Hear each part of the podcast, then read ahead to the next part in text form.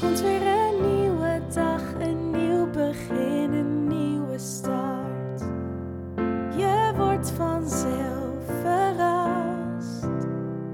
Dus lach niet, heb het leven lief. Ook al heb je zorgen, pak het met beide handen vast. Dit is de Alles is Liefde podcast.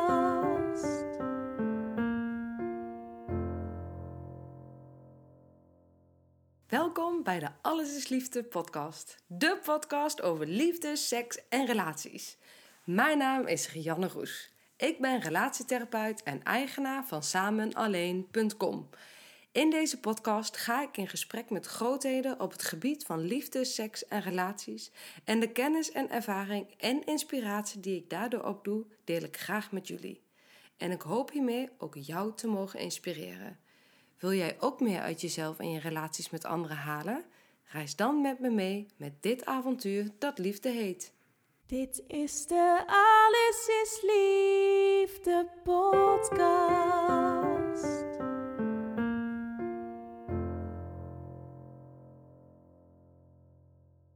Wat leuk dat je luistert naar weer een nieuwe aflevering van de Alles is Liefde podcast. Vandaag interview ik Annelies Schrieke en we gaan het hebben over samengestelde gezinnen. Annelies, mag ik je vragen om je even kort voor te stellen? Ja, ja, wat leuk dat je mij vraagt trouwens. Laat ik daar ook mee beginnen, Rian. Ja. ja. Ehm, nou, ik ben Annelies Schrieke en ik ben eh, gezins- en relatietherapeut en eh, opleider in eh, het vak systeemtherapie. Ehm, ik geef de basisopleiding, ik geef les op de GZ-opleiding, op andere plekken. En ik ben supervisor, leertherapeut. En, ehm, nou ja, en ik, ik heb in mijn praktijk veel samengestelde gezinnen. En ik ben zelf ook ervaringsdeskundige. Ja. Dus je weet hoe het is. Ja, ik weet hoe het is. Ik weet hoe moeilijk het is, maar ook hoe onwijs leuk het is. Ja. Dus, ja. Maar goed, ik, ik moet zeggen dat de, de dochters van mijn man zijn, zijn inmiddels wel eh, uit huis. Dus, het- dus die zijn al op zichzelf en die ehm, hebben een eigen leven. Dus ik kan er ook op terugblikken. Ja, Ik kan ook terugblikken op...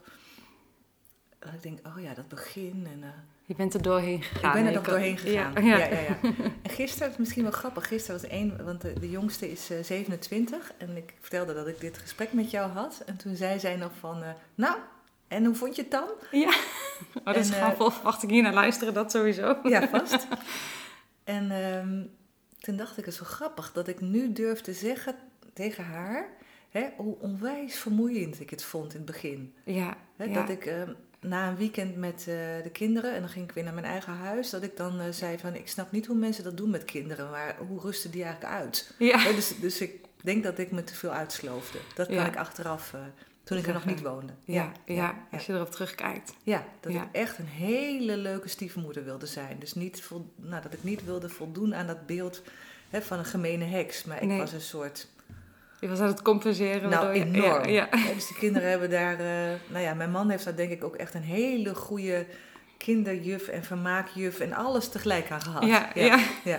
Voor hem was het eigenlijk wel makkelijk. Ja, ik denk dat Ik het probeerde alle assenpoesters van Nederland eh, te compenseren. Dat heb ik gedaan. Ja, Ja. of te helpen eigenlijk. Ja, Ja, ja. ja. Heel leuk Annelies. Echt heel leuk dat ik ook hier mag zijn en dat, eh, dat ik je mag interviewen.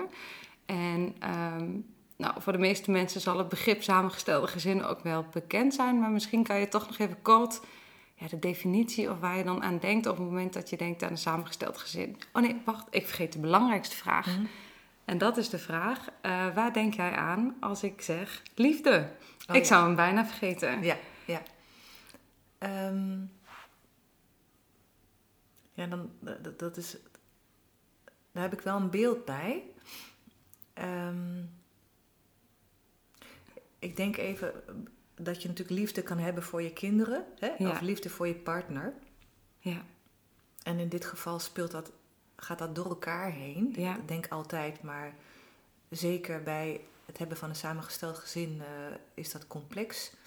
Hè? Ja, En, en ja. Als ik denk aan liefde in een partnerrelatie, zit daar voor mijn gevoel iets in van ehm, in hoeverre je kan en wil verbinden. Hè? Ja. In hoeverre ehm, durf je ook iets van jezelf op te geven. Durf je te buigen? Durf je je te voegen? Ehm, en, en dan de andere kant, waar ehm, blijf je bij jezelf? Eh, houd je je eigen leven daarnaast in stand? Eh, merk je dat je niet wil vervloeien met de anderen? Hè? Wil Ja. je ook jezelf kunnen zijn en blijven en verschillen met de ander? Dat is, Ja. dat is, en dat, dat, die scheidslijn, volgens mij is dat voor heel veel mensen heel lastig. Ja, Hè? Dus of te veel willen verbinden en misschien zelfs een beetje vervloeien. ja, Of het heel moeilijk vinden om te buigen naar de ander. Hè? En dan het gevoel daar dat de autonomie eigenlijk te sterk dat, is of zo. ja, dat de Ja. autonomie te sterk is of dat het nou ja, gaat over macht. Hè? Ja, Over wie bepaalt. Wie bepaalt. Hè? En dat, nou, dat, dat vind ik eh, ingewikkeld aan de liefde en ook wel mooi. Ja, dat spanningsveld eigenlijk, hè. Tussen jezelf kunnen zijn en toch verbinden met de ander. En daarvoor ook een stukje kunnen opgeven van... Ja. Nou ja, Ja, en ook hoe kwetsbaar dat maakt. Hè? Want als je toch nog meer verbindt, ga je ook voelen dat je misschien wel afhankelijk van de ander wordt en dat eigenlijk niet willen. Hè? En daarin nou ja, dat dilemma uitzoeken en dat het mag groeien, dat, dat, dat vind ik dan in een liefdesrelatie ehm, liefde. ja, ja, En naar kinderen is een ander soort liefde. Dat, dat, Ja. ehm, ja. ja. Ja, precies. Nou, dat, ja, dat voel ik zelf ook wel. Dat is dan misschien ook meer de, ja, echt, de echte onvoorwaardelijke liefde naar kinderen toe. Of zie je dat anders? Ja. Nou, ik snap wel wat je bedoelt. Dat je het Mhm. gevoel hebt dat dat boven alles gaat. Hè? Dat, je, Ja. dat je, als het erop aankomt, dat je zou denken, dan kies ik altijd voor mijn kind. Ja, Hè? ja, En dat is meteen bij dit onderwerp eigenlijk juist ook heel spannend. ja, Want dan, precies. nou ja, we komen er straks misschien nog op, maar dan, ja, dan vraagt een nieuwe partner, ehm, kan je ook voor mij opkomen als jouw kinderen vervelend zijn tegen mij? Ja, ja, Hè? En- ja, Ehm, of dat je merkt dat je het soms eigenlijk wel met je nieuwe partner eens bent, maar dat je bang bent om je eigen kinderen dan te verliezen, omdat zij wellicht dan kunnen denken: mijn moeder of vader die kiest voor die nieuwe partner ja. En niet voor... en niet voor ons. Ja, Hè, dus als je het nou hebt over liefde en onvoorwaardelijke liefde, is dat nou juist bij samengestelde gezinnen ehm, heel lastig. best een lastig onderwerp. Ja. Ja. Ja. Ja. dus daar komen inderdaad zo... Want ik heb daar inderdaad ook wel wat vragen over. En terug naar waar ik eigenlijk wilde beginnen... is naar wat is een samengesteld gezin? Wat, wat, versta, wat versta je daaronder? Of Ja, wanneer, ja. wanneer gaat die definitie op voor jou? Nou, ik, ik denk aan een paar vormen. Hè? Mhm. Dus ik denk, eh, wat ik, wat ik trouwens het mooie vind van samengesteld, is dat je in ieder geval daarmee ook zegt: het is niet een kerngezin. Nee. Hè? Dat, dat, het is samengesteld. Hè? Ja. Er zijn meerdere gezinnen die bij elkaar komen. En ik vind, het, ik vind het ook wel een mooie term, omdat ik denk dat veel ehm, nieuwe stellen proberen eigenlijk weer een soort kerngezin te worden. En daar gaat Ja. het vaak om fout. Hè? Ja. Omdat ze eigenlijk eh, nou ja, gewoon willen zijn of, of een stel willen zijn waarin dat allemaal fijn en harmonieus verloopt. En het is best eh, complex. Ja, ja, Hè, dus samengesteld gezin is dus er zijn twee gezinnen die bij elkaar komen. En soms zelfs drie, omdat er kinderen uit eerdere huwelijken of vier. ja. Dus dan wordt het nog complexer. Ja, Maar ehm, ik, ik kan me vormen, kan de, paar vormen die ik dan voor ogen heb, is dat ehm, er twee eh, geliefdes zijn. Laat ik dan zowel de hetero-stellen zeggen als de homo-stellen. ja, Hè, waarbij bijvoorbeeld beide partners kinderen hebben of één kind hebben uit een eerdere relatie. ja, Of waarbij één van de twee kinderen heeft uit een eerdere relatie en de ander niet. Mhm. hè, Maar dan toch in dat gezin komt. ja, ja, Of dat het zo is dat ze beide kinderen hebben uit een eerder huwelijk en deze twee mensen ook nog samen een kind hebben. ja, tuurlijk. Ehm, ja, Dus, dus alle vormen waarin ehm, je niet als stel bij elkaar bent met ehm, de kinderen die in da- dat gezin geboren zijn of geadopteerd zijn. Of, dat noem ik dan een samengesteld gezin. ja, ja, precies. Ja, dat is denk ik heel duidelijk. En er zijn heel veel verschillende vormen van. Ja, er zijn allerlei je- vormen. Ja. Ja, Ja. De, degene die je nu, nu noemt zijn denk ik wel de meest voorkomende. Ehm, Wat, want wat, merk jij in, je zegt het al een paar keer, het samengestelde gezin is echt wel een hele complexe eh, vorm van samenleven. Welke, welke vraagstukken kom je in je praktijk vaak tegen? Wat, wat merk je dat, waar mensen vaak mee komen of waar ze tegenaan lopen? Ja. Ja. Wat zijn moeilijkheden? Ehm, nou, een paar, er zijn eigenlijk een, er zijn een paar dingen. Eh, ik neem ook meteen wat voorbeelden in mijn hoofd, want dat helpt Ja. mij eh, met denken. Ik zie dat mensen heel vaak ehm, te snel zijn gaan samenwonen. Te Mhm. snel eigenlijk het gezin bij elkaar hebben gestopt. Soms op advies van een andere systeemtherapeut. Hè, van, ja. eh, eh, laat het helder zijn dat we bij elkaar horen. Of nog veel vaker, omdat mensen zelf die verliefd zijn, ehm, in het begin waarnemen dat de kinderen het eigenlijk wel oké vinden. Mhm. En dan denken, nou, dan moet het ook kunnen. ja. En, en vaak met de gedachte, zeker als ze verliefd zijn, onze liefde gaat dat allemaal overbruggen. ja, wij kunnen alles aan. Onze liefde is zo aan. sterk. Die, dat kan, eh, ja, dat gaat. En ja, ik vind jouw kinderen ook leuk. En jij die Ja. van mij ook. Nou, ze hebben elkaar nu ontmoet bij het zwembad en dat ging ze vinden het hartstikke leuk. hartstikke leuk. Ja, of ze waren al bevriend hè, op het schoolplein. Nou, dat, Ja, hoe mooi kan het zijn? Precies, hè? hoe fijn is het ook voor ze? Ja. Want kunnen ze elke dag samen spelen. En Ja. Zelfs nog na schooltijd en als eigenlijk het eh, avondeten al geweest is. Precies. Ja, dus heel vaak zie ik dat het tempo enorm snel is. Dus en dan in mijn hoofd denk ik, ehm, ik. Ik denk eigenlijk iets even over dat degene, als mensen gaan scheiden, loopt er altijd één van de twee voor in wie al bezig is met afscheid nemen. Mhm. Dus het is nooit zo dat mensen precies op hetzelfde moment Nee. zeggen: Goh, ik denk eigenlijk dat ik niet meer verder wil. En dat de ander zegt: Nou, wilde ik je net vandaag Ja. zeggen. ja, ja, precies. nou, wat leuk. Ja. We geven elkaar een hand en Nee, bedanken elkaar voor de zo. goede tijden. Nee. En nee, Dus één van de twee loopt voor. En Ja. dan daarna wordt, een nieuwe, of wordt de partner daarbij betrokken. En daarna pas de kinderen. Dus als je het ziet in de, in de regel, is Mhm. één iemand die voorloopt, dan de andere partner en dan de kinderen.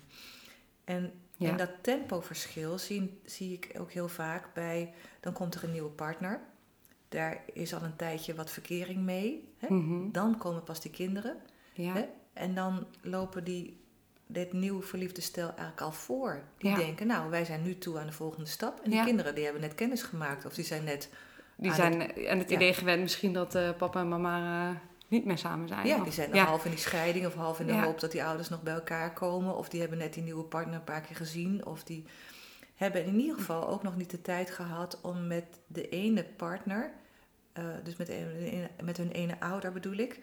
ehm, eerst eens te acclimatiseren hè, met de nahuwelijkse fase. Ja, Hè, van, oh, we zijn dus nu een gezin zonder papa of mama. ja, het nahuwelijks gezinsleven eigenlijk zonder dat dat al meteen gefuseerd wordt met een, Ja, een derde persoon. ja. Ja. Dus, dat, dus het tempoverschil is enorm. Ja, Hè? En dan, eh, nou, dat komt heel vaak voor. Hè? Dat mensen eigenlijk te snel zijn gegaan. Dus je vroeg dat net van, goh, wat zie je dan als veel voorkomend probleem? Dat. ja, Nou, wat ik ook veel zie, is dat mensen... ehm, ik ga, het zijn algemene lijnen, hè? Mhm. Eh, dat over het algemeen vrouwen geneigd zijn om heel snel in de zorgstand te komen. Dus die komen bij een nieuwe partner en die eh, man eh, bijvoorbeeld, die heeft hele leuke kinderen en zij neemt de zorgtaken over. ja, zij gaat zorgen voor de kleren en de kapper en eh, tanden poetsen en gaat zich bemoeien met de opvoeding, Mhm. terwijl, terwijl haar rol eigenlijk meer bescheiden zou moeten zijn. ja, heel lang, wat mij betreft. Ik weet niet precies hoe lang, maar in ieder geval ja, we het hebben over zeker een jaar of twee, of misschien wel langer. Hè, dat je rol eigenlijk bescheiden moet zijn. En wat is bescheiden? Wat versta je daaronder? Hoe zou dat eruit kunnen zien? Nou, dat je de opvoedtaken vooral bij de ander laat. Mhm. Hè, en dat je investeert in de relatie met de kinderen. Ja, en dat, kan dat, op wat voor manier zou dat kunnen? Gewoon in, in tijd met ze doorbrengen of leuke dingen doen? Beide. Of, Hè? Dus dat kan in tijd, maar het kan ook zijn juist door er niet te zijn. Mhm. Door de ander, Ja. door je te zeggen, goh, dit is ook wel heel leuk om met je, eh, nou ja, met je biologische ouder te doen. Ja, Hè? En door er af en toe afwezig te zijn, door, door de kinderen ook te gunnen dat ze naar hun eigen moeder gaan of naar hun eigen vader gaan. ja, Hè? Ja. En dat je eigenlijk ehm, invoegt op, nou ja, in die zin op een bescheiden manier. Hè? Dat je een beetje aan de zijlijn staat. Wat terughoudender. Terughoudend, En, hè, als je uitgenodigd wordt, dan dankbaar en gebruik maken van de uitnodiging, maar niet eh gepikeerd zijn op het moment dat er gekozen wordt om de stiefouder niet uit te nodigen. Bijvoorbeeld. Ja. Dus ik zie dat ook wel vaak, dat vooral vrouwen dus dan vooral al in de zorgtaak gaan. Ja. Veel te snel. En mannen, maar goed, ik, ik chargeer. Ja, Mannen over het algemeen ehm, wel iets eh, bescheidener zijn of afweziger zijn. Maar als ze zich dan bemoeien, hè, in grote lijnen, dan treden ze op. Dus dan komen ze Oh ja. op voor hun nieuwe lief. En die dame is niet eh, assertief genoeg naar de kinderen. En dan gaat deze stiefvader hè, tegen de kinderen zeggen... zeg, zo ga je niet met je moeder om. oh ja, je voelt hem al meteen dat Ja. het eigenlijk Ja, hè, dat is spanning geeft. ontzettend lief bedoeld natuurlijk. Ja, Maar dat, de, eigenlijk heb je nog geen recht van spreken. nee. Een recht van spreken. Nou, dat heb je als biologische ouder, omdat de tijd en de biologie, maar gewoon ook de tijd, die relatie doet groeien. Hè? En je komt als nieuwe partner en dat recht van spreken heb je dan in Nog ieder niet. nog niet verworven. Nee. Hè? En het kost gewoon tijd. Ja, En dan maakt het wel verschil of je in een gezin komt met hele jonge kinderen of een gezin met pubers. Want wellicht krijg je die, dat recht van spreken dan helemaal nooit. Nee, Hè? nee. Of nog veel later. Of, hè? Dus dat, dat je goed je rol en je positie kiest, is vaak, heel vaak is datgene wat er fout Ja, gaat. ja. Hè, Wat er, ehm, Ja, en dan noem je eigenlijk nu net ook wel even nog iets belangrijks. Hè? Dat het ook nog heel erg uitmaakt wat de leeftijd is van de kinderen. Hè? Dat je eigenlijk daar wel rekening mee houdt. Ja. Dat misschien bij pubers je het recht van spreken wel nooit krijgt. En dat je bij jonge kinderen, misschien echt van een jaar of twee, drie, vier... dan voel je al dat is, dat is heel anders. Ja, dat, dat is anders invoegen. ja, is anders invoegen. Ja. Kijk, eh, als je in een gezin komt waar hele kleine kinderen zijn, dan, die weten soms niet beter dan dat jij er bent.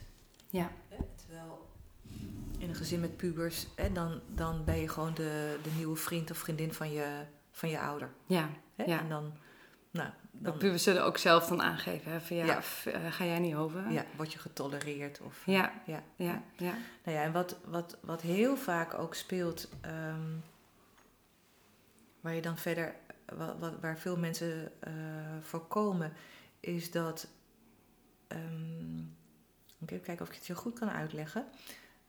Je hebt een nieuw gezin, dus een, eh, biologische vader met kinderen en een leuke stiefmoeder. Mhm. Hè, en die doet het echt niet verkeerd. Hè, die doet echt wel bescheiden en eh, hè, die, die probeert zich niet op te dringen. Maar wat niet, het gaat toch niet goed met de kinderen. Ja, En heel vaak heeft dat te maken met dat de biologische ouder, dus de moeder van de kinderen, Mhm. heel veel moeite heeft met een nieuwe vrouw in het leven van de kinderen. ja, Bijvoorbeeld, eh, nou, omdat ze jaloers is hè, dat haar ex een, nieuwe vrouw heeft gekregen.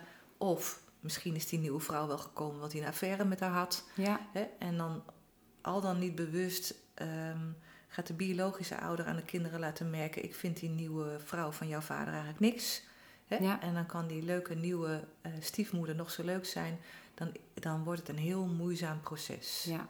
Hè? Ja. En daar is therapeut technisch wel wat aan te doen. Hè? Maar dat maakt het, dat maakt het heel stroef. ja. Hè? En, Ja. En dan zie ik heel veel mensen daar nou ja, hun tanden op stuk bijten. Ook op is, eh, eh, voorstellen eigenlijk. Hè? En dan, want ik kan me echt voorstellen wat je zegt, dat dan die moeder, de biologische moeder, de- je hebt al verschillende hypothesen die je noemt. Hè? Het zou dus kunnen komen vanwege, eh, misschien is die vrouw wel de affaire, ziet ze, ziet ze haar wel als de reden van de breuk tussen haar en haar partner. Dan heb je ook al meteen dat tempoverschil volgens mij, wat je straks, ja, ja. wat je straks noemde.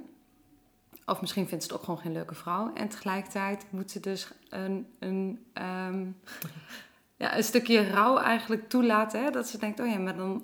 Mijn positie wordt een beetje op de momenten dat ze bij vader zijn ingenomen door een andere vrouw. Ja, ja. En ik wil eigenlijk die moeder zijn. ja, ik ben de leukste. Ja, Hè? ik En ben dan- de enige, de echte. De echte. Ja, en Ja. dan komen jouw kinderen thuis met leuke verhalen over die andere nieuwe vrouw. Ja, Hè, die soms ook nog tien jaar jonger is en eh, hè, alle tijd heeft en hipper en strakker. En, eh, ja, nou, alles. Ja, hè, ja. Nou, dan, dan is het natuurlijk heel goed voor te stellen dat je daar moeite mee hebt. ja, Hè, dat, Ja. het, eh, dat je daar, eh, nou ja, dat je ook jaloers bent.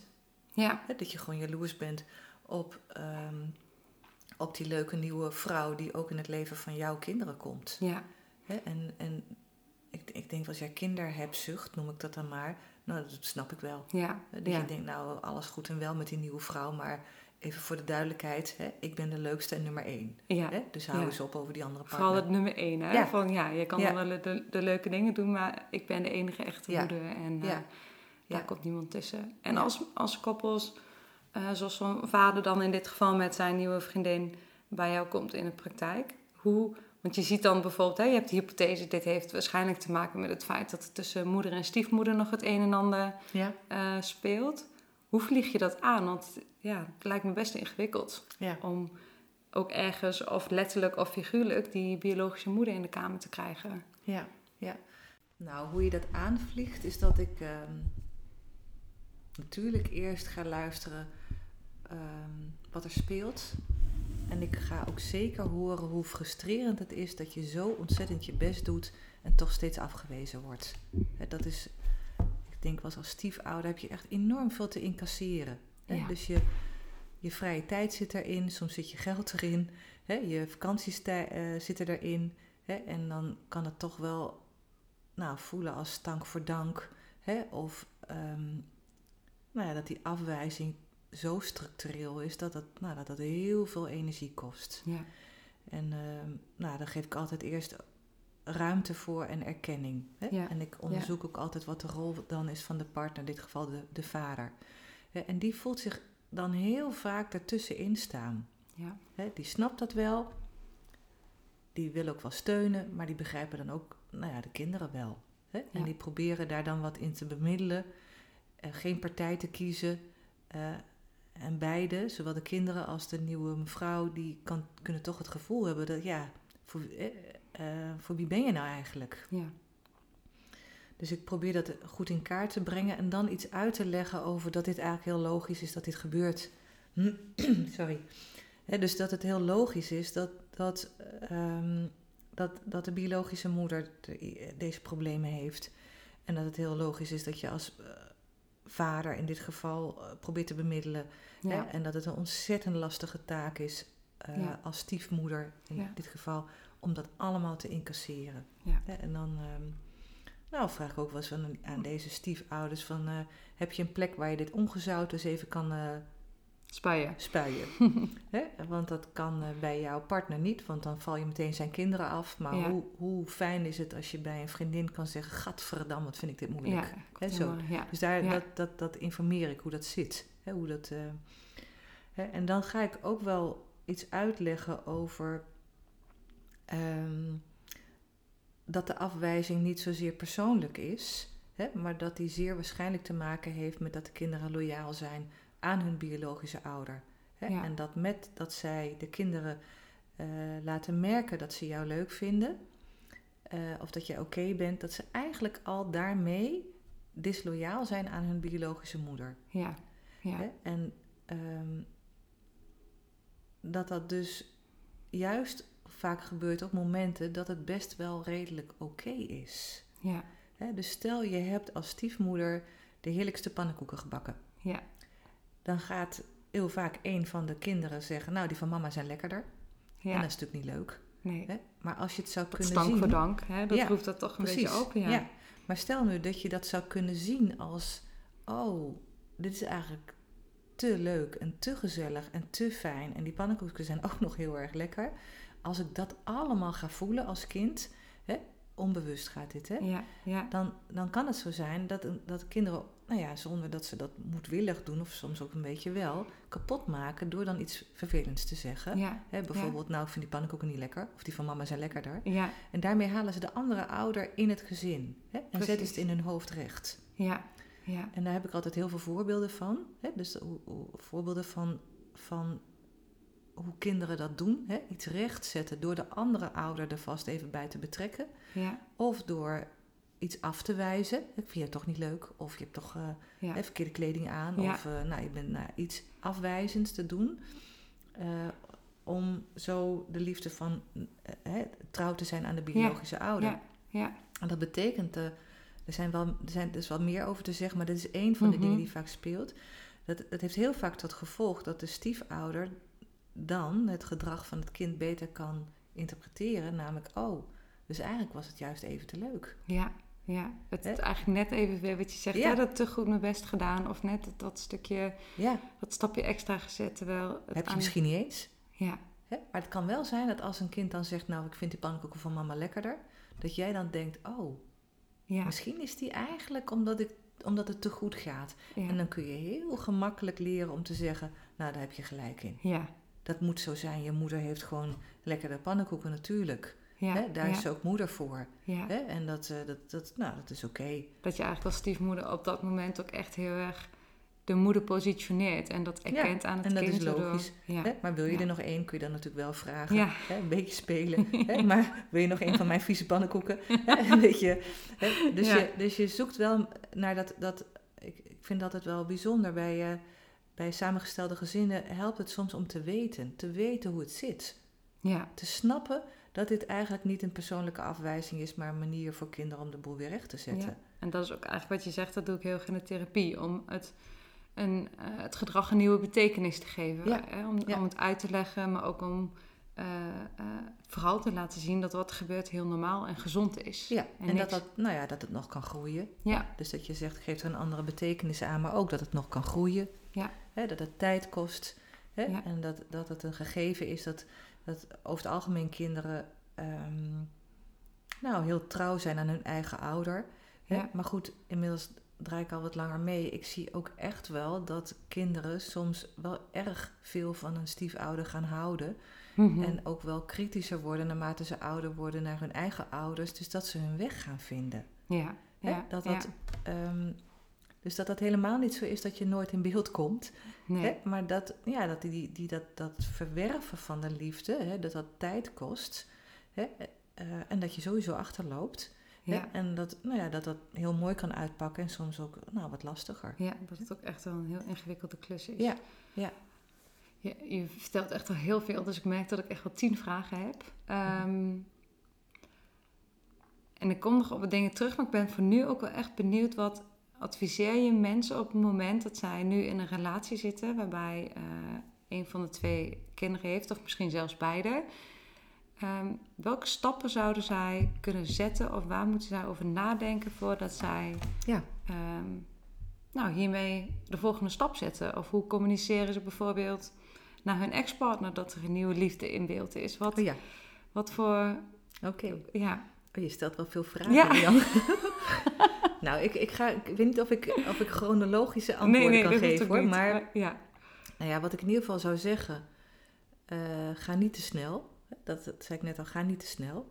ja. Hè? En als wat in je, verliefdheid ook echt wel... Ik, wat dat noemde je net in dat voorbeeld. En ik zit me dan zo voor te stellen dat je helemaal verliefd bent. En dat je... eh, hè, dat als je dan... Waar we het net over hadden. Als je als vader dan moet zeggen tegen je nieuwe liefde... Waar je dolgraag elke seconde van de dag mee wil doorbrengen. Van, oh, vandaag even niet. En als je dan ook nog ziet dat je nieuwe liefde daarin teleurgesteld reageert... Dan kan ik me echt voorstellen dat je als vader in dit geval, het voorbeeld dat we steeds dan eh, noemen, ook echt denkt, ja, ga ook maar mee. Hè? We- Weet je, het komt ook wel goed. Dan, dat, dat je toch geneigd bent om te snel te gaan. Ja. Omdat je, ja, ja. ja, ja ik, het tempoverschil is echt belangrijk om dat te benoemen. Ja, Hè? En dat je, je, je hebt gelijk, hè? dus, dus, het, dus ehm, het kan ook eh, eh, zijn dat de stiefouder de druk opvoert.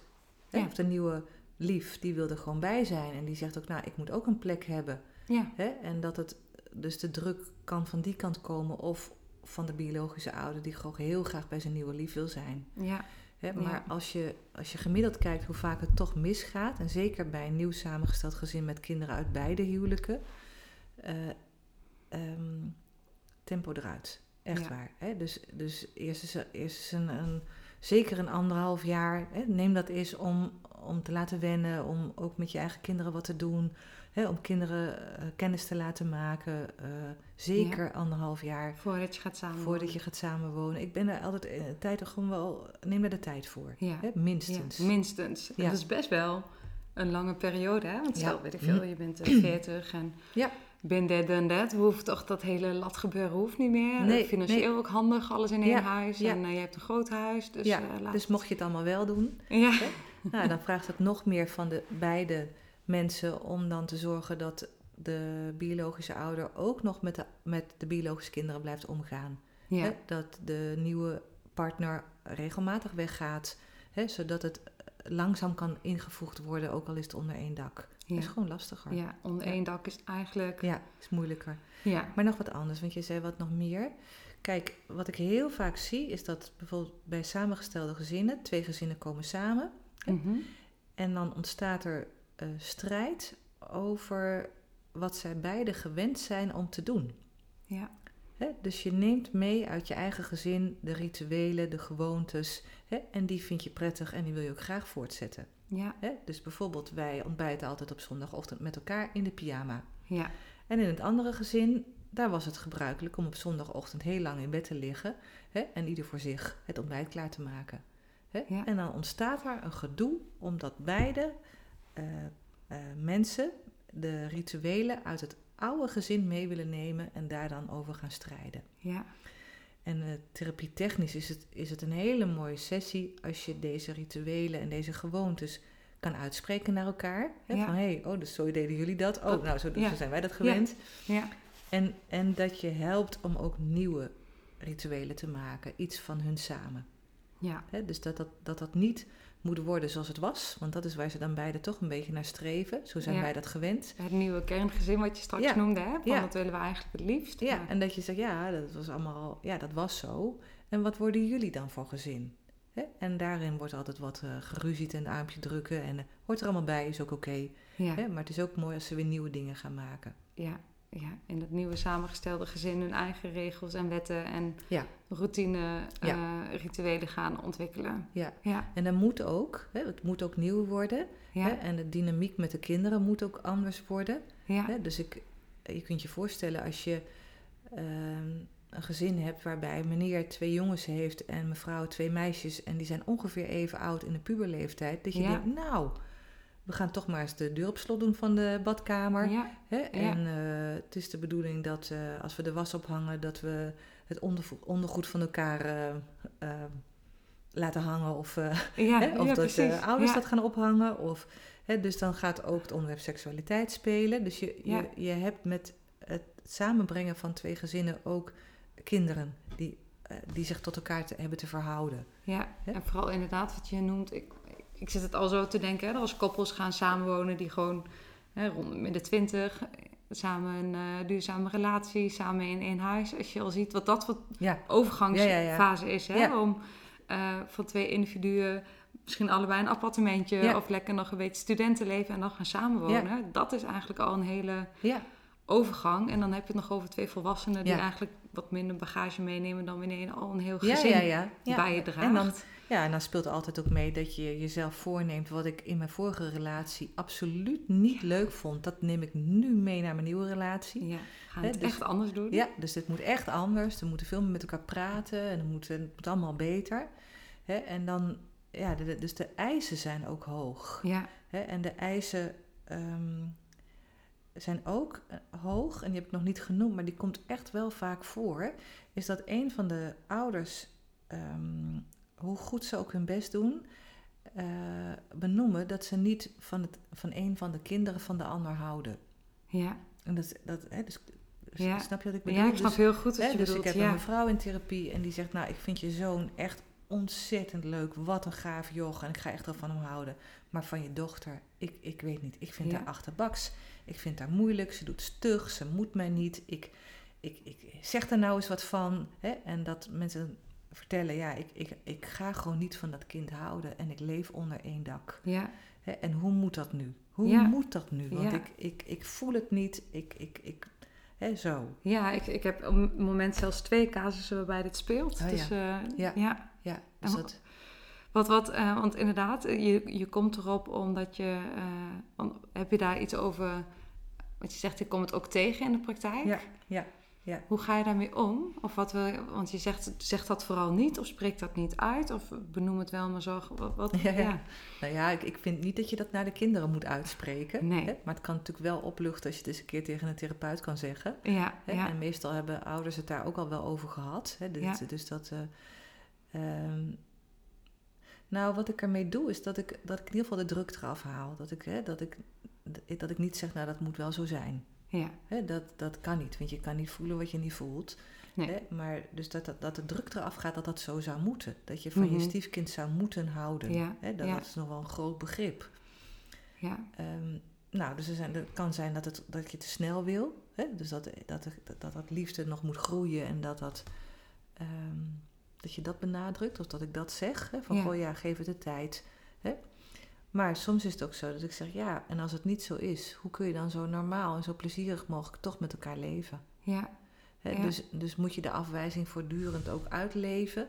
Hè? Of kun je ook gewoon vriendelijk en aardig blijven en correct, zonder dat je allerlei gevoelens daarbij moet hebben van jezelf? Ja, ja. Hè, want dat ook- je niet van jezelf daarin weer verwacht dat je iets kan doen of kan zijn wat je niet voelt. Of, Is moeilijk, ja, is het soms harder werken.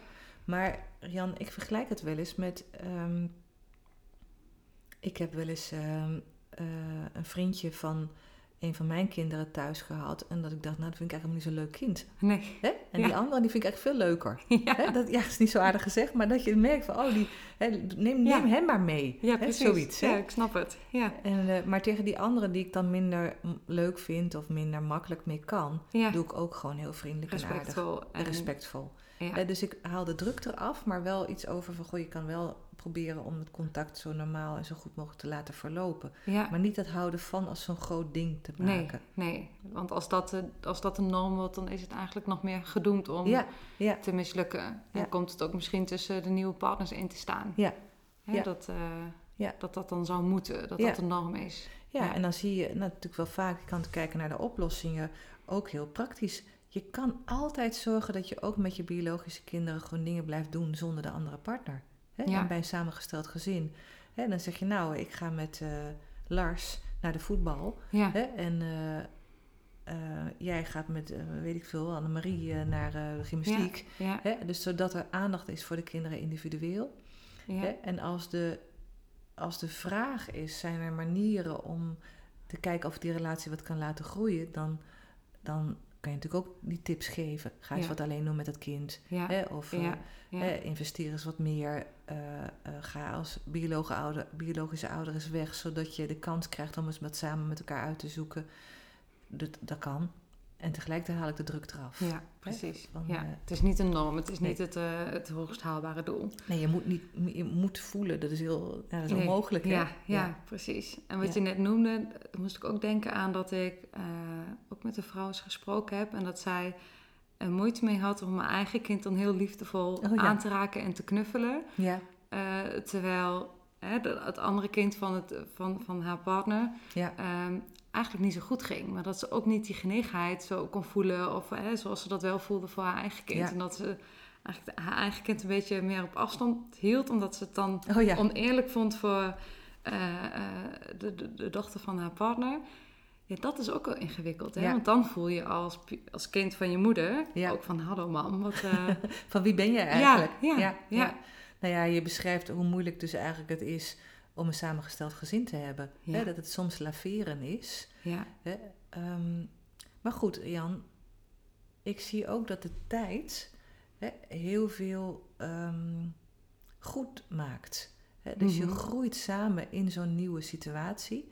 Hè? Ik denk, nou ja, weet ook wel dat het echt makkelijker is als de kinderen wat jonger zijn. Dus dan krijg je veel meer tijd om samen te groeien. ja, ja, Ehm, dus ik zie ook heel vaak wel dat het.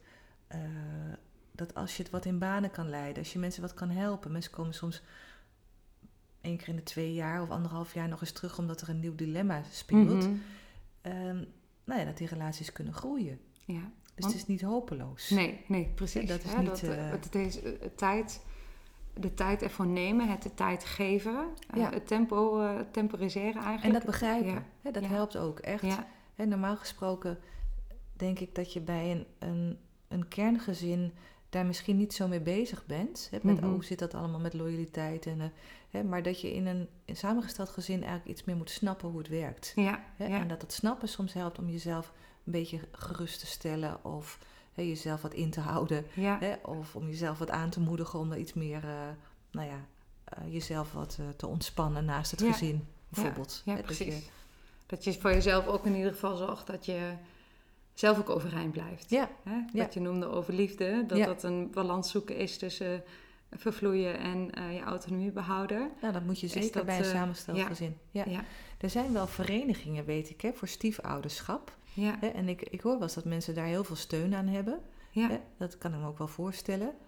Ehm, ja, zit, ik hoop altijd dat dat dan niet te veel is, ge- eh, eh, dat dat niet is gericht op van wij hebben het alleen maar zwaar en het is hopeloos en vreselijk. Mhm. Hè, maar dat het soms Hoopvol. kan het natuurlijk helpen. Hè, dat je eens even kan zeggen, gadverdamme, wat vind ik dit een moeilijk hoofdstuk. En ik had Ja. het me zo anders voorgesteld. Ja, Hè, ik had zo gedacht, met deze partner wordt alles anders. Nou, Het is nog veel ingewikkelder. Ja. Het is gewoon ingewikkeld. Ja. Zou je eens willen vertellen, Annelies, hoe jij dat zelf hebt ervaren? Hè? Dat in- want je noemde al dat je heel erg je, je best deed. En later in, in het gesprek vertel je, ja, eigenlijk moet je juist een beetje aan de zijlijn staan. En Ja. je moet het tijd geven. Nou, inmiddels heeft het bij jou tijd geduurd. Ja, dus hoe, eh, zou je daar, ja. hoe kijk je daarop terug? Nou, ik denk ehm, bij ons, wat zeker achteraf gezien, toen zat ik nog helemaal niet in deze wereld, maar wat denk ik goed heeft geholpen, is dat ik volgens mij pas na een jaar of zes ben gaan samenwonen met mijn partner. Oh ja. Dus, ik, ehm, dus mijn rol was bescheiden omdat ik er ook niet woonde. Ja. Ja. En, ehm, dus we hadden ook allebei wel een eigen leven. En eh, in de weekenden dat zij er waren, kwam ik dan vaak eh, hele leuke stiefmoeder zijn. Ehm, maar dat heeft de relatie tussen de kinderen en mij wel doen groeien. Ja. Kinderen vonden het echt leuk als ik kwam. hè. Ja. En daardoor was de respons ook natuurlijk mooi. Hè? Dat, Mhm. dat mijn pogingen werden goed beloond. Ja. Ja. En ik ben niet zo in de concurrerende positie daardoor gekomen eh, met hun biologische ouder. Hè. Ja. Ze hebben trouwens ook een hele, hele leuke, hele lieve moeder, dus dat helpt ook. Ja. ja. Dat, ehm, En het helpt ook dat jij dat kan zeggen. Hè? Dat- nou, en dat zei zij over ook, ze zei, was ook vriendelijk over mij. Ja. Hè, dus dat heeft mij geholpen. Ja. Hè, dus de, de moeder van eh, de meisjes, grappig, het zijn vrouwen hoor, maar ik noem ze nog steeds de meisjes. eh, die sprak ook niet kwaad over mij. Die Nee. zei ook, nou, als, als dat goed voelt, dan ben ik daar ook blij mee. Ja. Dan is dat goed voor jullie. Ja. Eh, dus, de- dus dat we rustig aan hebben gedaan, heeft zeker geholpen. Ja. Ja. En voor mij als stiefouder ehm, was het ook heel goed dat Jan er niet altijd was, mijn partner. Mhm. Dus dat ik gewoon alleen met de dames vrouwen dingen kon doen. Ja. Nou. Ja. Zo. Ja, Ja. ja. Dus eigenlijk al met al, hè, dat het, het rustig aandoen, het aan de zijlijn zijn, maar toch beschikbaar zijn voor, voor leuke dingen. Je niet direct met de opvoeding bemoeien. Dat zijn toch wel hele belangrijke Ja.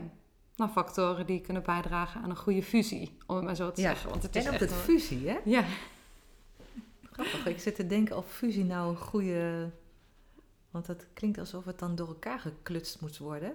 Maar misschien moet het wel samengesteld blijven. ja, Ja, ja. niet versmelten. Nee, Nee. Nee, want dat is, hè, je noemde net iets over loyaliteit. Ehm, want ja, ik weet er zelf ook natuurlijk wel het een en ander van, maar ik ben ook wel benieuwd hoe je dat ziet. Want ik heb zelf niet de ervaring persoonlijk met een samengesteld gezin.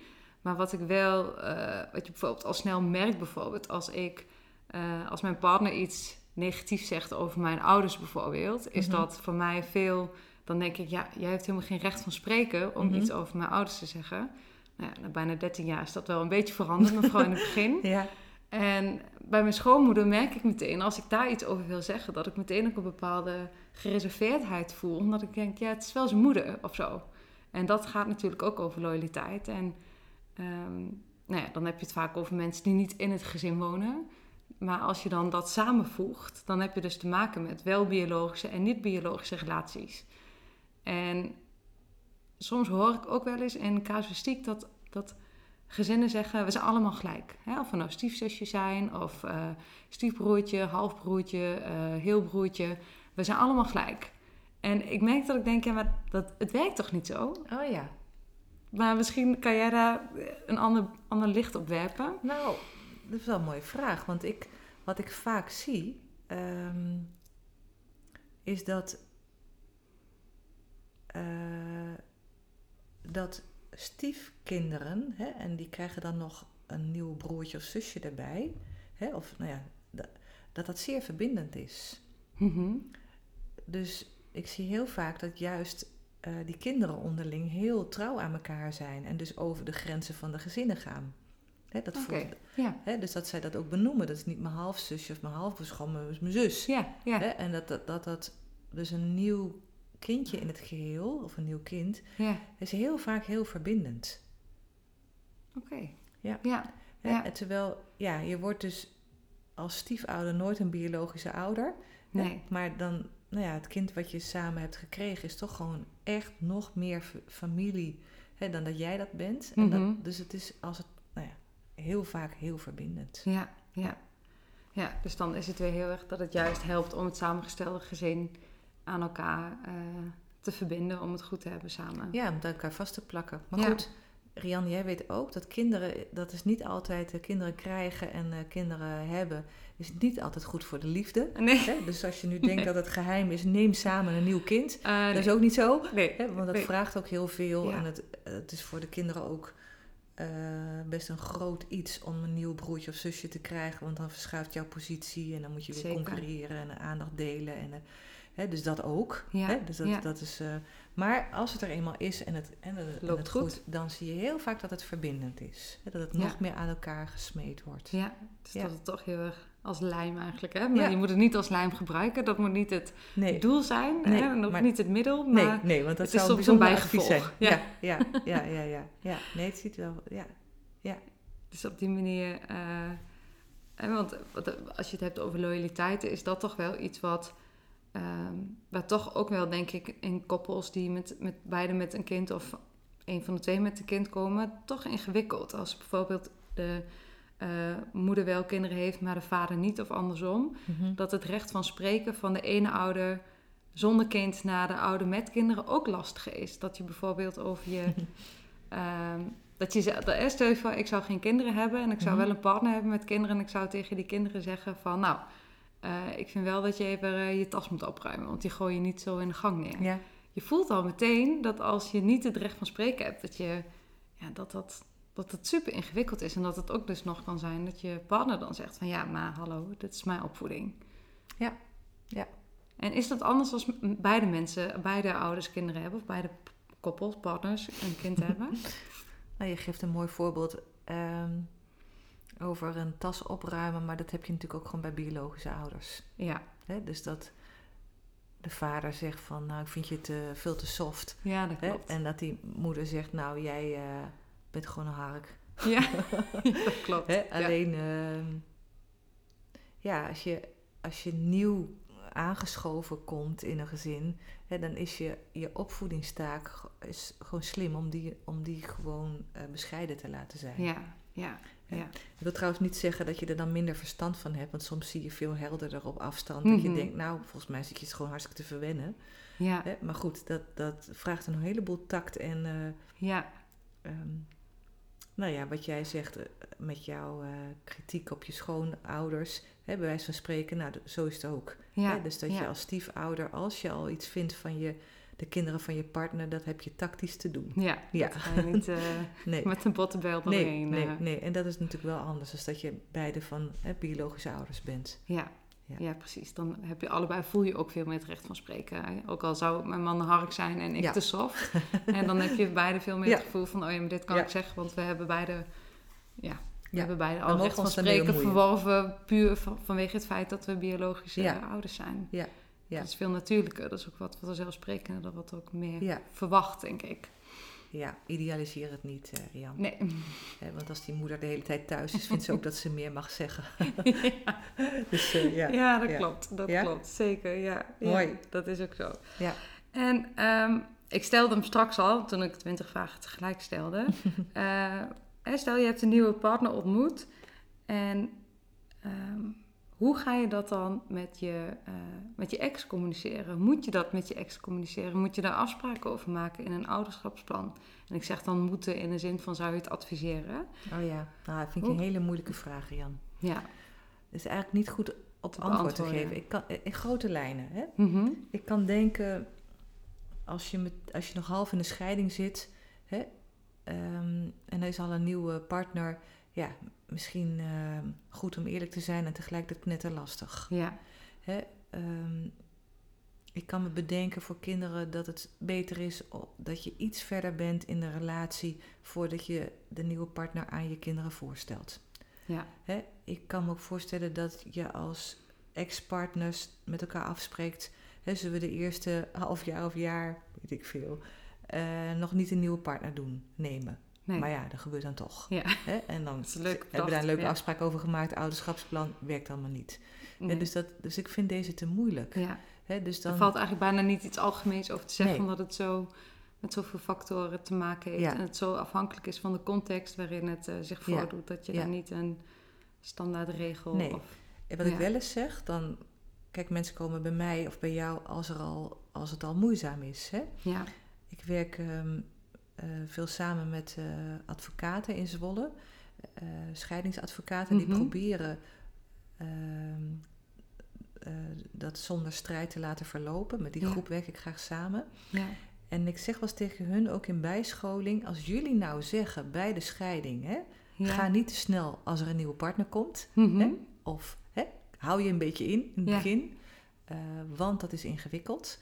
dan zijn zij eigenlijk veel eerder al eh, bij, bij dat stadium aanwezig dan ik. Ja. Mensen komen bij mij als het ei- eigenlijk al een beetje fout loopt. ja, als het dan moeilijk is, Ja. of als het schuurt, of, Ja. of stroef loopt. Ja. ja. Dus, dit, dus dat is misschien een rare samenwerking, maar ik, Nee, ik een mooie ze. samenwerking. Hè, ja. Kun je ze alsjeblieft zeggen, doe een beetje rustig aan. ja. Hè, dat is voor de kinderen en voor jullie zelf uiteindelijk beter. Ja. Hè, mocht er al een nieuwe mevrouw of een meneer zijn, hè, ga een beetje op de rem. Maar eigenlijk is dat juist een hele goede tip, denk ik, ook voor ons als professionals. Ik heb toevallig twee interviews geleden een echtscheidingsadvocaat geïnterviewd over dit onderwerp. Dus ik hoop dat ze dit hoort. En anders ga Oh, ik ja. haar persoonlijk zeggen dat dit echt wel belangrijke Ja, ja. berichten zijn naar, eh, ja, naar, naar ouders die in scheiding of naar mensen die in scheiding liggen. Dat het een belangrijke boodschap is dat je dit wel in je achterhoofd houdt. Ja, kun je best zeggen. Ja. Hè, kun je best iets over uitspreken. Ja. ja.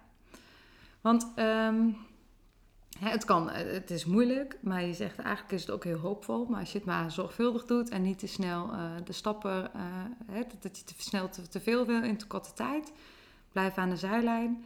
En ehm, dan heb je eigenlijk best wel heel een goede kans om het samen goed te hebben als samengesteld gezin. Ja. Ehm, soms gaat het helaas ook niet zo goed. Hè? Ja. Dat, in de voorbereiding op het interview kwam ik op een artikel terecht die zei dat eigenlijk 50% van de samengestelde gezinnen na vijf jaar toch Ja. weer eh, ja, ermee stopt. Of de handdoek in een ring gooit. Maar dat vind ik echt te kort door de bocht gezegd. Want ik geloof echt dat mensen heel hard Ja, gewerkt ja. hebben. En wat zijn dan eh, ook de risico's voor de kinderen? Want dat gaat me soms ook een beetje... En dat gaat jou ook aan het hatten, weet ik. Maar dan Ja. denk ik, ja, dan hebben ze een breuk van ouders... en dan hebben ze zich moeten voegen in een samengesteld gezin. En wat doet dat? Wat doet dat met een kind? Dat, ja...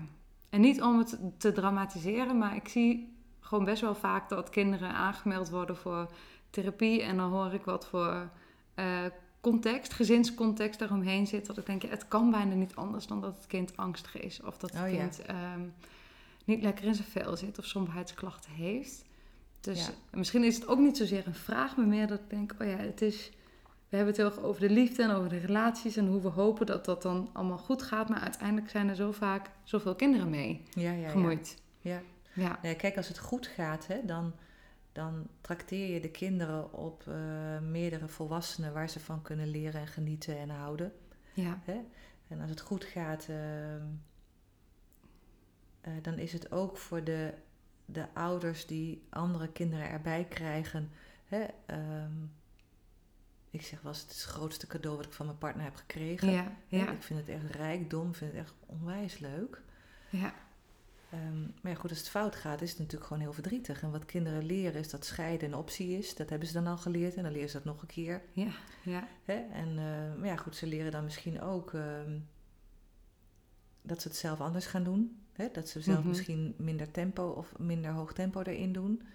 Hè? Wat, ik, wat ik therapeuten wel zou meegeven is van goh, het zijn nare levensgebeurtenissen, maar vooral de spanningen zijn nare levensgebeurtenissen. Ja. Dus kinderen kunnen wel wennen aan nieuwe situaties. Hè? Maar langdurige spanning niet. ja. Veerkracht, ze zijn eigenlijk heel veerkrachtig en flexibel. Maar als het Ja. gaat over steeds een bepaald stressniveau in Ja. hun lijf of in hun omgeving, dat is eigenlijk het meest Dat is eigenlijk het meest... eh, schadelijk. schadelijk. ja. Ja. ja. ja, en dat wens ik natuurlijk kinderen niet toe. Nee, Ehm, maar ja, daarom vind ik het ook wel mooi dat je daar aandacht aan besteedt. Dat je denkt, ja, mensen, doe rustig aan. Eh, kans van slagen is er echt wel. ja. Hè? Ehm, kijk eens voorbij je verliefdheid over Mhm. eh, hoe, je, hoe je kans van slagen vergroot. ja. Hè? Dus, ehm, en dan ben ik eigenlijk best hoopvol. Ja, ja. Ja. want het is ook wel, je zegt kijk eens voorbij je verliefdheid. Maar als je echt verliefd, verliefd, verliefd bent, dat ben je niet heel vaak in je leven, maar soms is het zo, dan werkt het brein ook gewoon niet meer zo goed. Nee, dat weet ik, Rian. Maar dan zou ik toch streng zijn naar je. Zou ik toch zeggen, oké. hè? Ja, En misschien dat ik dan ook wel eh, wat sturend ben. Maar ik weet dat mensen toch gewoon eh, heel snel gaan samenwonen. Hè? En toch al met een nieuwe partner. Hè? En dat, dat, ik weet dat het zo is. Ja. Hè? Maar goed, je vraagt mij Nee, eh, de zeker. van slagen. Dus- en eh, dat, ja, dat is En, absoluut. Nou ja, dan, dan denk ik... ehm, de kans uiteindelijk van slagen is, is gewoon echt veel groter als je het tempo eruit haalt. hè. Ja. En dat je de kans geeft hè, om relaties te laten groeien. Ja, ja, zoals je dat eigenlijk ook doet op het moment dat je nog jonger bent. Hè? Dat je samen een bepaalde levensfase, en dat is niet altijd zo, maar dat je eerst gaat daten en dat je dan vervolgens eh, misschien nog allebei een studie doet. Ja, en ook niet meteen zwanger worden. Nee, nee, Nee, precies. Want dat zie je ook meteen dat dat eigenlijk heel veel is lastig. spanning in een relatie geeft als je meteen de transformatie van partnerschap naar ouderschap moet maken. Ja, ja. ja. ja. En ehm, vraagt het ook wat in de begeleiding naar de kinderen toe? Of is het vooral ook op het moment dat mensen eh, willen gaan samenwonen of dat ze voelen van hé, hey, er is een nieuw partner in mijn leven. Vraagt het ook begeleiding naar de kinderen toe of vraagt het vooral eigenlijk begeleiding van de volwassenen om de kinderen heen? Nou ja, je hebt natuurlijk tegenwoordig heel veel van die ehm, kindergroepen hè, van gescheiden ouders. Ja, Hè, dat, eh, dan gaat het natuurlijk heel vaak ook over nieuwe partners. ja, Kinderen vinden dat heel plezierig en ook Ja. heel fijn. ja, hè, dus het goed, wordt best wel goed beoordeeld ook. ja, Ehm, ik vind niet dat je er iets pathologisch van moet maken. Hè, dat Nee. is het grootste gevaar. ja. Hè, het is natuurlijk mooi als je het kan delen hè, en dat je er ruimte voor maakt. Maar het is geen pathologie scheiden. Nee. Hè, en dat hoeft ook niet te ontstaan. Nee, je hoeft het eigenlijk niet preventief. Toevallig inderdaad dat ik een paar weken geleden inderdaad een, een cliënt had. En die zei, ja, mijn man en ik gaan scheiden en ik meld mijn dochter vast aan. Ja, ja, Want eh, we willen niet dat ze er last van krijgt. Nee, dat hoeft niet. Nee, nee. Nee. Nee, ik vind het wel liefdevol, maar dat hoeft natuurlijk niet. Hè, maar ja, het is, het is soms wel fijn als je weet dat spanning niet goed is voor kinderen. Ja, Maar ehm, ja, dan helpt zo'n zo'n eh, die- zo'n groep of erover Ja. spreken wel. wel Niet- leuk, want inderdaad zo'n groep. Dat, ik weet Ja. ook helemaal niet of je dat in de Achterhoek of dat heel... Ik ken het. En nu je het Oh, zegt, nee. denk ik, oh ja, het bestaat. Nou ja, er zijn wel meerdere dingen. Er zijn Ja. natuurlijk van die kiescoaches. Ja, Hè? En eh, nou, Tineke van den Burg, die zou je nog eens kunnen interviewen. Ja. Die doet veel met het Jesse Brug project. ja, ja, Hè? En die, die, ehm, die, die is, is veel met kinderen bezig hè, over het gevolgen van de scheiden. Eh, maar die doet ook niet standaard bij alle kinderen die dit meemaken therapie. nee. Dat is zeker niet zo. Eh, maar dat je er aandacht aan besteedt en dat je er wat in verdiept, dat wel. Hè? Ja, en dan ja. zou ik eerder voor, voor die weg kiezen dan dat je meteen therapie inzet. Inzet. Volgens mij is dat gewoon niet nodig. Niet nodig, nee. Dat, eh, En dan maak je eigenlijk ook weer heel duidelijk het onderscheid in ehm, wat, wat het onderscheid. Je zegt therapie is niet nodig, maar misschien wel een stukje eh, begeleiding als daar vraag naar is. En dan, oh ja, dat wilde ik zeggen, hè, dan maak je onderscheid in spanning en veerkracht. Hè? Ja. Dat als er Ja. spanning is, dan kan dat zorgen voor klachten. ja, Maar is er, gaat, is er wel veel verandering. Maar gaat dat in redelijke harmonie? ja, En met een normaal tempo, Zo. of misschien zelfs Ja. met de rem erop, dan eh, doet dat een beroep op de veerkracht van kinderen. En dat En kunnen ze prima kunnen ze prima. Ja, Hè, dus Ja. daarin ehm, nou, zou ik niet meteen eh, allemaal therapie inzetten. nee, en dit wat, je, wat ik jou vertelde, is echt maar over samengestelde gezin. Ik zei net, ja, dat roep ik wel eens naar advocaten, maar misschien zou ik dat ook bij maatschappelijk werk of mensen die aan de voordeur staan van Ja. nieuwe relaties. ja, dat je dat naar elkaar uit kan spreken van gewoon niet te snel. niet te snel. zo. Ja, en wees, eh, wees bescheiden en Ja, ga aan de zijlijn staan. Ga aan de zijlijn staan en zorg dat je je hart kan luchten. En dan, ehm, ja, dat nou, dan zou er denk ik minder misgaan. Dat is wat ik, nou, ja, eh, wat ik ervaar. Ja, en Ja. uiteindelijk is dat ook denk ik wat, wat iedereen wil. Hè? Ik weet 100% zeker, dat durf ik echt mijn handen voor in het vuur te steken, dat iedereen die eh, hè, een samengesteld gezin eh, krijgt, neemt, heeft, heeft het een naam, dan dat, dat, dat iedereen, ik la- ik las in de voorbereiding ook hier naartoe een blog en die, eh, er was een vader die daar wat over geschreven had en die zei, de inzet was een 8, de uitvoering was een 3. Oh ja. En toen dacht ik, ja, Ja. ja. Ja. en dat geloof ik echt, dat mensen altijd voor 100% eh, met goede intenties ingaan. Ja, Maar dat ze met zoveel onverwachte dynamieken ook te maken krijgen. Verliefdheid, eh, snel willen gaan. En uiteindelijk is dat dan de bottleneck. Ja. Ja, ja. Maar daar gaan we niet mee eindigen hoor. Nee, nee, zeker niet. Nee, nee, nee. Want Nee, nee. waar ik mee wil eindigen is, eh, Ja. is dat ik je eh, heel erg wil bedanken voor het interview. Maar dat ik ook tegen je eh, dat ik eigenlijk wat ik uit het interview naar voren haal, is dat ik heel erg zie dat je hoopvol bent. En dat vind ik ook heel erg mooi aan jouw verhaal. Dat je zegt, er zijn echt een paar dingen waar je eh, over kan lezen of waar je hulp bij kan gaan zoeken. En echt waar, het kan het mooiste zijn wat er is. Het samengestelde gezin. Wat jij net noemde, het staat me nu nog bij dat je zegt, ja, de meiden van mijn, uh, van mijn man, dat zijn eigenlijk uh, het grootste cadeau wat, Ja. wat hij mij heeft kunnen geven. Ja. Dus dat is natuurlijk fantastisch om te horen. Dus ik eh, hoop iedereen die met dit vraagstuk worstelt, dat ze zich goed inlezen, dat ze niet te snel willen gaan, dat ze de tijd nemen om de liefde te laten groeien en bloeien. En dat je dan echt wel kans hebt op een hele mooie toekomst samen. Zeker. Ja, Mooi. wil je nog iets eh, zeggen ter afsluiting of gaan we het hier eh, bij laten? Nee, ehm nou ja, dankjewel eh dat ik hier met jou over mocht spreken. Ja, En jij ook heel erg bedankt voor het Nou, interview. dankjewel. Echt heel fijn. Dankjewel Annelies. Mooi.